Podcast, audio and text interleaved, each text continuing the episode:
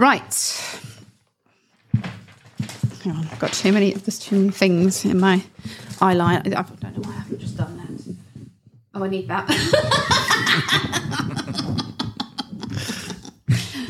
uh, for the listeners, I've just decided to move the microphone arm out of my way so that it gave me more space on the desk. Here we go. Welcome back to Widowed AF. You're here with Rosie Gilmoss and Jonathan Gilmoss. Welcome back, everybody. Um, thank you for bearing with us as um, I sort of fell off the metaphorical cliff a little bit. Not not too badly, and not for too long. No permanent damage or injury was had or made. um, if I'm honest, and I took a while to get to what it was, it was the fact that I knew lots of people obviously had listened to Lori's episode, which upset me so much at the time of recording. I was so fearful about recording, and it sort of put me back into that panic, I think. And I knew I had to listen back to it because I listened back in order to do these. Um, we we call them our wash up episodes, um, and I think it just paralyzed me. I think I was just absolutely paralyzed, um, combined with just having a shit ton of stuff going on.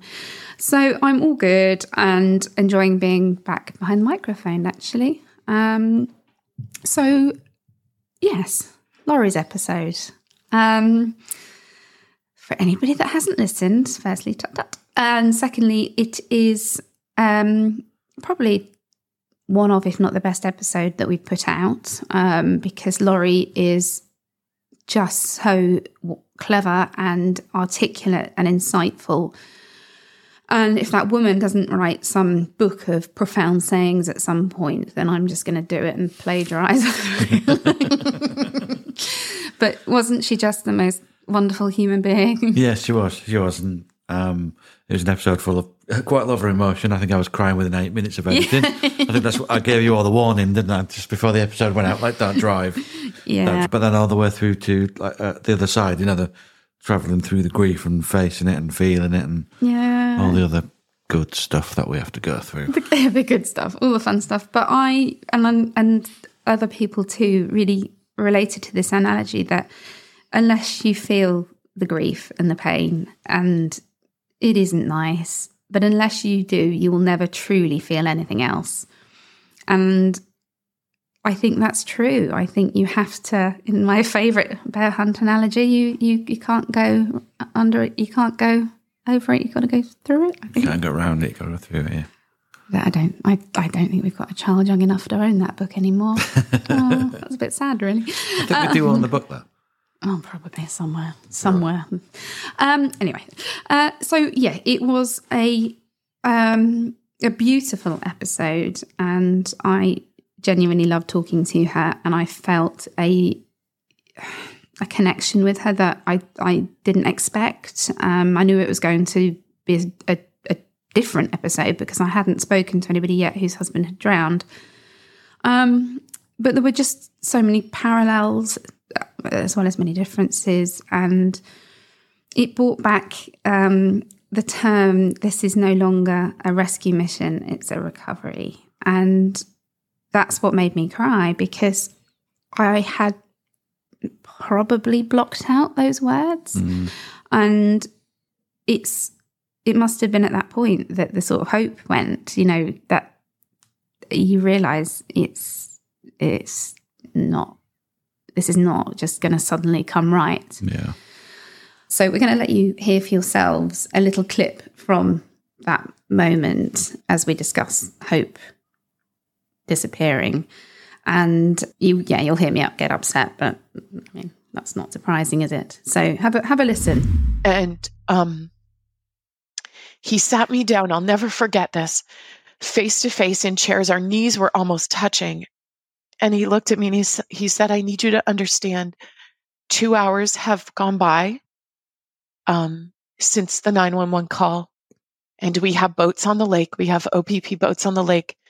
They had paddle boarders, they had canoers, they had kayakers, they had fishing boats, they had everyone who was on the lake that day, it was a very busy day on the lake. Everyone who was on the lake that day had kind of congregated and were searching. And so to help you to understand, um, it's a quite a large lake and it's a very deep lake and they were in the middle of the lake. So there wasn't the possibility that he had just gone to shore. That Yeah. that wasn't a possibility.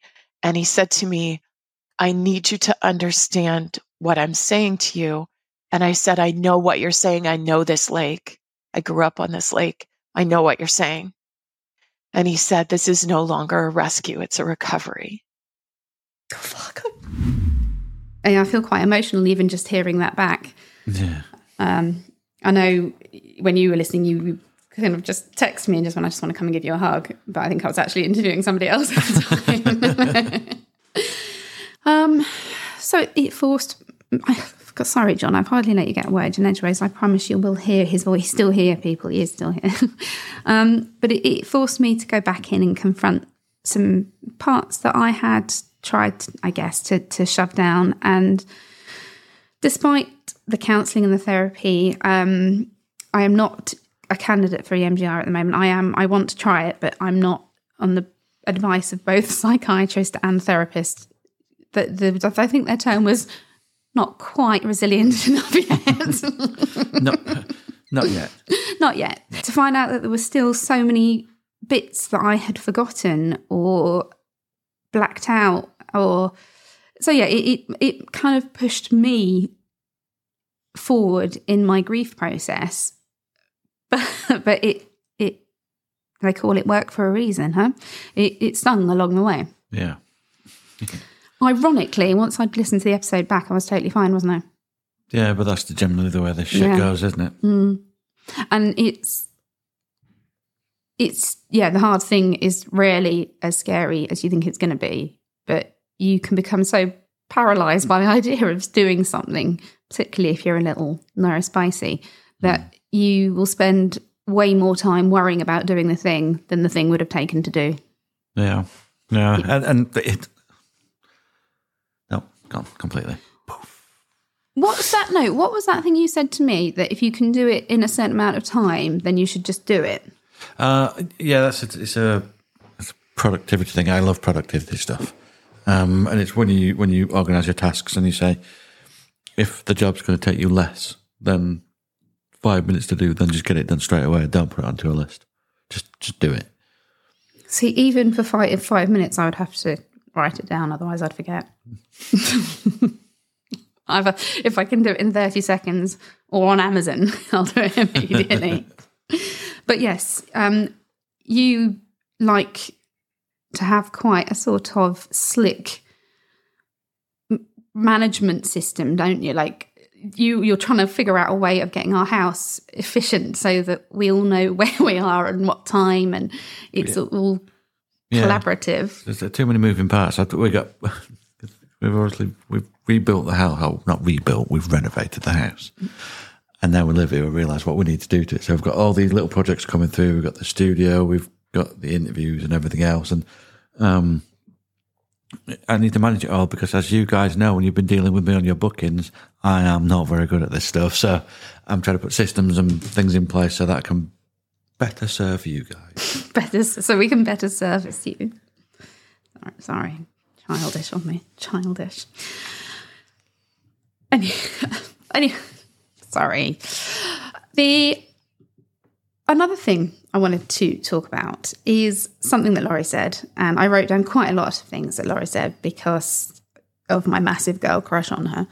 Um, but she said you got to let go of the idea of a soulmate because if you commit to this idea that there is only one person in the entire world that you can possibly ever be in love with truly, then not only are you boxing yourself in, and you're also causing a negative feeling out there. And if you, if people sort of feel, oh no, it's you, it's your one and only soulmate. Well, how can you possibly have another relationship then? And it's decided that you might have two soulmates. You know, some people may have three. Y- You you don't know. Yeah, and is your best friend your soulmate, or is your wife or your husband, or the part Yeah. person you've lost? Um, the, the, Soulmate's a funny term, isn't it? yeah, uh, I'm not going to go on a rant, so don't worry, guys. Um, but this all does stem from religion.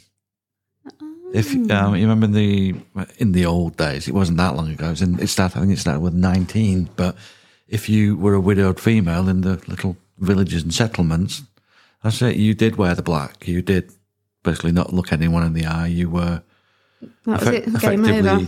effectively retired out.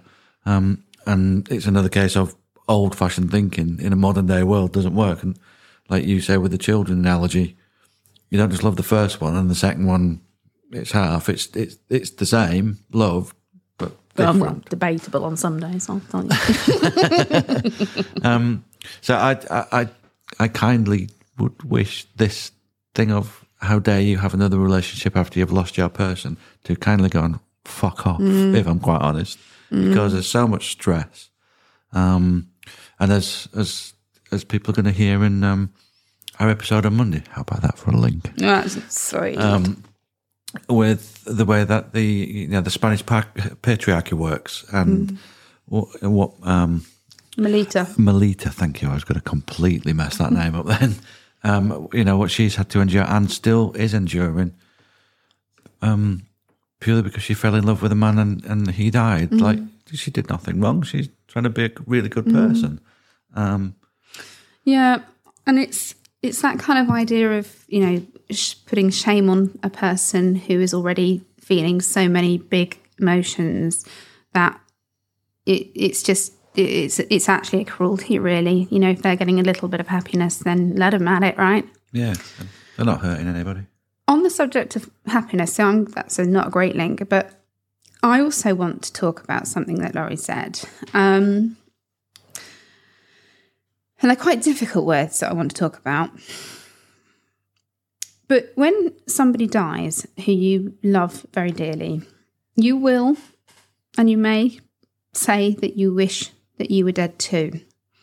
I sort of began to envisage how, what would happen to the children and you know could i drive off a cliff with us all in the car i mean these were never serious considerations i hasten to add but it was at that point i'd went on antidepressants um, but it is something that is still so taboo and it is very difficult to say like i just want to die or i just can't do this i just want to give up and maybe there are times that you don't want to be here, particularly if you have mental health problems.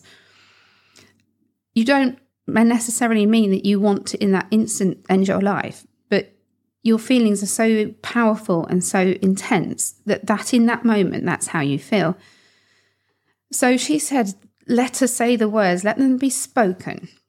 And I really agree with that. I think let let those words come out if they're in you. Um, to somebody that you trust and uh, reassure them that you don't intend to harm yourself un- unless you do in which case please please seek urgent urgent assistance um but sometimes just articulating those words and saying them out loud takes all the pain and the power and the shame and you see them for the ridiculous words of nothing that don't mean anything that they are.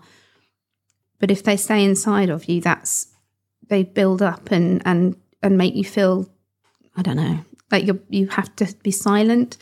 So yeah if if somebody trusts you enough to share with you that they are feeling that low please don't judge them or um belittle it you know it is a cry for help but but, but that's what it is is a cry for help and i would feel quite honored i think if somebody felt they could bear their soul to me like that um so yeah anyway sorry i i, I it, it's a really difficult subject to talk about because um, there have been points where I have felt so low that I haven't wanted to be here. I don't want to kill myself, of course I don't. But those thoughts, the intrusive thoughts that happen when you're incredibly low, and we are so vulnerable to those, those intrusive thoughts sometimes just need to be spoken aloud. And it's hard, but sometimes even if it's just out while you're walking the dog, maybe just just say it.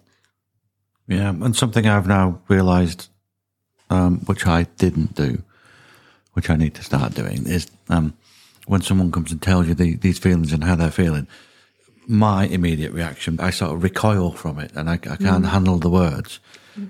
But you're right. You don't actually want to do it. But what I should be doing is acknowledging how you're feeling, but then explaining to you that the, your mind is playing a trick on you, and this will pass. This will Um, pass. So I'm doing work on myself to stop my initial reactions. But that, but the initial reaction is one of absolute terror, isn't it? Because those are words that you never want to hear spoken by somebody that you love. yeah. And, but perhaps if more people did speak it, less people would do it. Um, because I, I, I do genuinely believe in the power of just getting the words out and freeing them from, you know, just being stuck in that kind of real, you know, the place where they get stuck, those the horrible feelings. anyway, I should we sort of cheer things up a little bit from that because I don't want to bring you guys down. And these these are these are supposed to be the lighter episodes. Um, I suppose we could tell people a little bit about what's going on over here. Yeah. I mean, do you want to do the elephant in the room? You know, you're dying to talk about it. you know, you're dying to talk about it. I You don't know what we're gonna don't talk know what about. you're talking about. Everyone Jon. knows what we're going to talk about. um, I had the I'm the great honour to speak to Donna Ashworth this week, and she was completely wonderful and glorious as you'd expect her to be. Um, and the episode went out on Wednesday as a special um, because I was so excited I couldn't wait. Basically, uh, she, I, if I'm completely honest, I expected it to be a kind of clip drop in from. Uh, uh, for this ep- for this episode, you know, maybe sort of fifteen minute chat.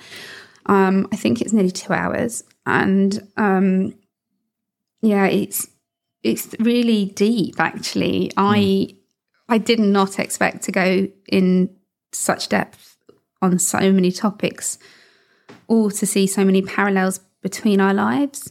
And although she's not widowed, um, a lot of other sort of personality traits we share.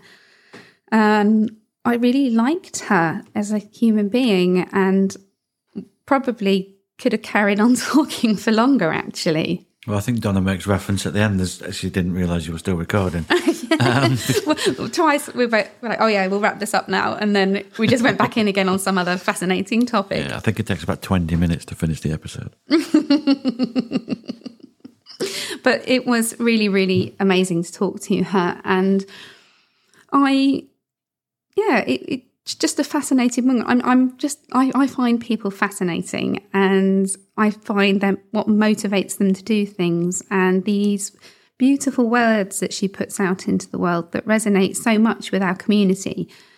I wanted to know where they came from. And it's I was just so interested in the fact that she talks about naturally running dark, and you know she has to really fight to keep her demons at bay.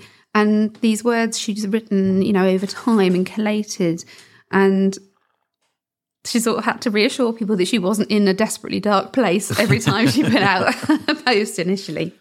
But yeah, it was it was really uh, awesome to talk to her, and I yeah, I I hope if you haven't heard it, you might go listen to it. Um, uh, one, one of my friends actually said that she was going to play it to her daughter, who is um, currently going through a, uh, some screening for neurodiversity.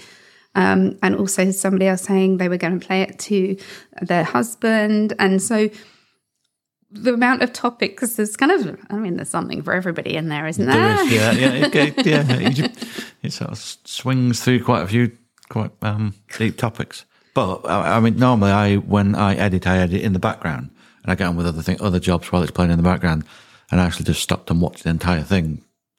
Um, and then by the time I looked up, I'm like, oh, oh, oh, okay.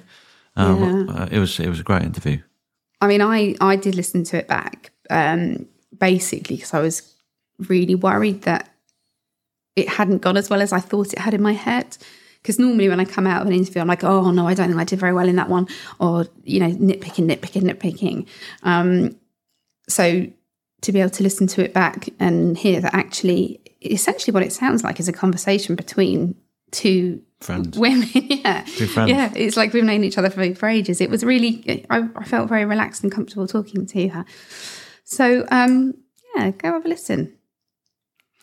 I've got another thing that I want to um, bring into the world's vocabulary, and that thing is grief Sherpa. Yes. So this is something that Lori used in her application was the term grief Sherpa. So I, I asked her to elaborate a little bit on it. And a grief Sherpa is, I guess, what it sounds like. It's somebody who shepherds you and guides you through a journey that they have been on themselves to some extent. And it just really struck me how because that's what you do. You sort of you if somebody I know unfortunately becomes widowed, I immediately reach out to them with love and support and try my very best to continue to do so mm-hmm. because I know the importance of continued contact. It doesn't have to be grand gestures, just continued contact sometimes is enough. Yeah.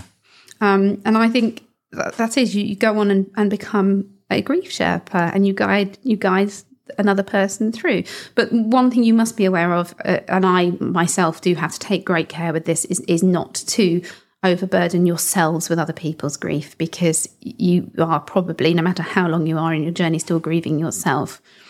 Um, but actually, Becky, who was mentioned in um, the episode, did message me to thank us for sharing Lori's story. And yeah. I think the response over the pond has been really, really positive. Yeah, it has been really, really positive. Um, in positive, more positive news, we're going away. We are, yeah. we, yes. we do try and get away for a couple of nights um, a year on our own together because we are both full time, you know, parents. I mean, when they're not at school, and um, we need a break. I don't know what I'm justifying it. We need a bloody break. So um, we are going over to Amsterdam for three nights because neither of us have much fancied flying. So we're going on the Eurostar. Yeah. We've got a nice hotel booked. We have no zero children coming with us. Big thank you to Auntie Lulu. Um, and we're just going to chill for three days. So, yeah, we'll maybe share a few pictures with you, maybe not. um, but um, I cannot tell you how much I'm looking forward to just spending three days just together, just hanging out. Mm, I'm looking forward to rebooting myself. Um, so I said so really romantic about spending time together. but that's how that's how I like to reboot myself. Is we, we go away and just be at normal adult couples for yeah, a while. And I think much like any other couples that have met since being widowed, we didn't have those early years. We didn't have the mini breaks before you have kids or the all inclusives in Jamaica for your honeymoon and things like this that, that you can do before you got four children that um, you know you adore, but you don't necessarily want to pay to take on honeymoon with you. so we try and, and have just a few adventures together. You know, trying we went to Reading Festival. That's a whole other story.